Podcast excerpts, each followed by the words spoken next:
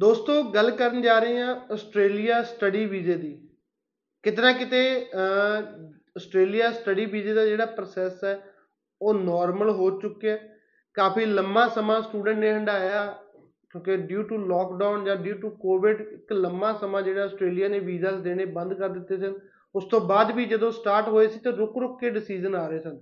But ਅੱਜ ਦੇ ਹਾਲਾਤਾਂ ਦੇ ਵਿੱਚ ਜਾ ਕੇ ਜਿਹੜਾ ਆਸਟ੍ਰੇਲੀਆ ਦਾ ਜਿਹੜਾ ਪ੍ਰੋਸੈਸਿੰਗ ਟਾਈਮ ਹੈ ਉਹ ਨਾਰਮਲ ਹੋ ਚੁੱਕਿਆ ਟਾਈਮ ਸਿਰ ਸਟੂਡੈਂਟ ਨੂੰ ਡਿਸੀਜਨ ਦੇ ਰਹੇ ਨੇ।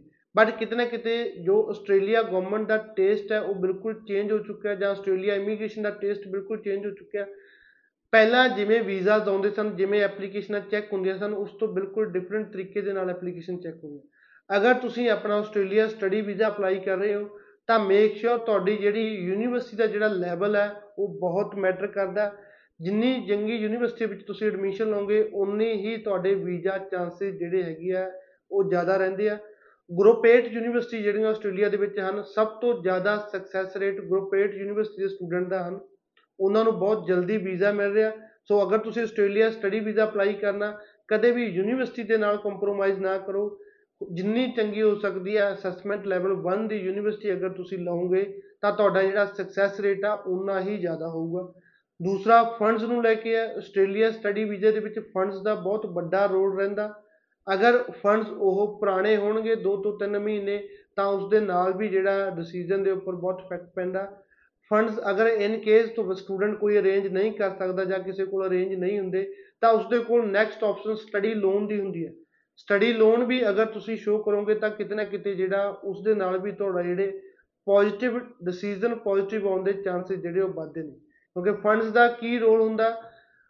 ਇਮੀਗ੍ਰੇਸ਼ਨ ਇਹ ਚੈੱਕ ਕਰਦਾ ਵੀ ਸਟੂਡੈਂਟ ਚਲੋ 1 ਸਾਲ ਦੀ ਫੀਸ ਪੇ ਕਰ ਰਿਹਾ ਬਟ ਉਸ ਕੋਲ ਰਹਿਣ ਦੇ ਲਈ ਉਸਦੇ ਪੇਰੈਂਟਸ ਦੀ ਇਨਕਮ ਹੈ ਵੀ ਸਟੂਡੈਂਟ ਇੱਥੇ ਆ ਕੇ ਫੂਡ ਐਂਡ ਅਕੋਮੋਡੇਸ਼ਨ ਦੀ ਕਾਸਟ ਆਪਣੀ ਕੱਢ ਸਕੂ।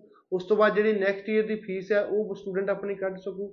ਸੋ ਅਗਰ ਤੁਹਾਡੇ ਕੋਲ ਬੈਂਕ ਹੀ ਤੁਹਾਨੂੰ ਸਪਾਂਸਰ ਕਰ ਰਿਹਾ, ਤੁਹਾਨੂੰ ਬੈਂਕ ਨੇ ਲੋਨ ਹੀ ਅਪਰੂਵ ਕਰ ਦਿੱਤਾ, ਜਿਹਦੇ ਵਿੱਚ ਤੁਹਾਡੀ ਫੀਸ ਦਾ ਤੇ ਅਕੋਮੋਡੇਸ਼ਨ ਦੀ ਕਾਸਟ ਬੈਂਕ ਚੱਕੇਗਾ, ਤਾਂ ਉਸ ਦੇ ਨਾਲ ਜਿਹੜੇ ਤੁਹਾਡੇ ਚਾਂਸਸ ਆਫ ਵੀਜ਼ਾ ਜਿਹੜੇ ਉਹ ਹਾਈ ਰਹਿੰਦੇ ਨੇ। ਸੋ ਅਗਰ ਆਸਟ੍ਰੇਲੀਆ ਸਟੱਡੀ ਵੀਜ਼ਾ ਅਪਲਾਈ ਕਰਨਾ, ਇਹ ਦੋ ਗੱਲਾਂ ਦਾ ਧਿਆਨ ਰੱਖਣਾ ਬਹੁਤ ਜ਼ਰੂਰੀ ਹੈ। ਪਹਿਲਾ ਤਾਂ ਤੁਹਾਡੀ ਯੂਨੀਵਰਸਿਟੀ ਦਾ ਲੈਵਲ ਜਿੰਨੀ ਚੰਗੀ ਯੂਨੀਵਰਸਿਟੀ ਦੇ ਵਿੱਚ ਤੁਸੀਂ ਐਡਮਿਸ਼ਨ ਲਓਗੇ ਉਨੇ ਵੀਜ਼ਾ ਚਾਂਸਸ ਤੁਹਾਡੇ ਹਾਈ ਰਹਿੰਦੇ ਨੇ।